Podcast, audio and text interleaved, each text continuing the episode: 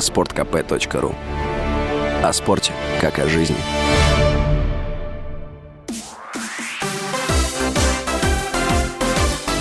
Новости спорта.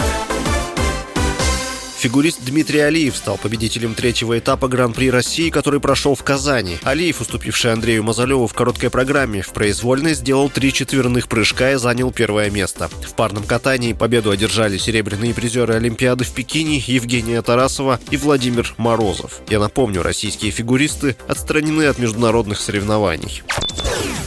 Ростов победил «Динамо» в домашнем матче 16-го тура российской премьер-лиги. Игра в Ростове-на-Дону завершилась со счетом 2-1. У хозяев отличились Кирилл Щетинин, 66-я минута, и Данил Глебов, 83-я. «Динамо» сократило отставание в счете благодаря голу Константина Тюкавина на 87-й минуте. Ростов одержал вторую победу в турнире подряд и с 32 очками поднялся на третье место в турнирной таблице. Для команды Валерия Карпина это новый рекорд в чемпионате России. В сезоне 2015-16, когда Ростов финишировал вторым, у него было 31 очко после 16 матчей. «Динамо» же проиграла первый из пяти последних матчей в РПЛ. У команды 26 очков и шестое место. В 17-м туре Ростов 12 ноября сыграет в Самаре с крыльями Советов, а «Динамо» днем позже примет ЦСКА.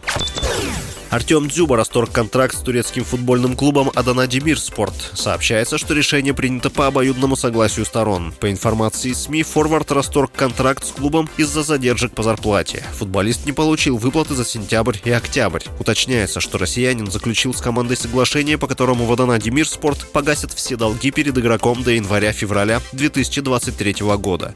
Российский нападающий перешел в Адана Демир Спорт 18 августа, подписав контракт на один год с возможностью продления продление на один сезон. В составе команды россиянин провел пять матчей, в которых отметился одним забитым мячом. С вами был Василий Воронин. Больше спортивных новостей читайте на сайте sportkp.ru Новости спорта.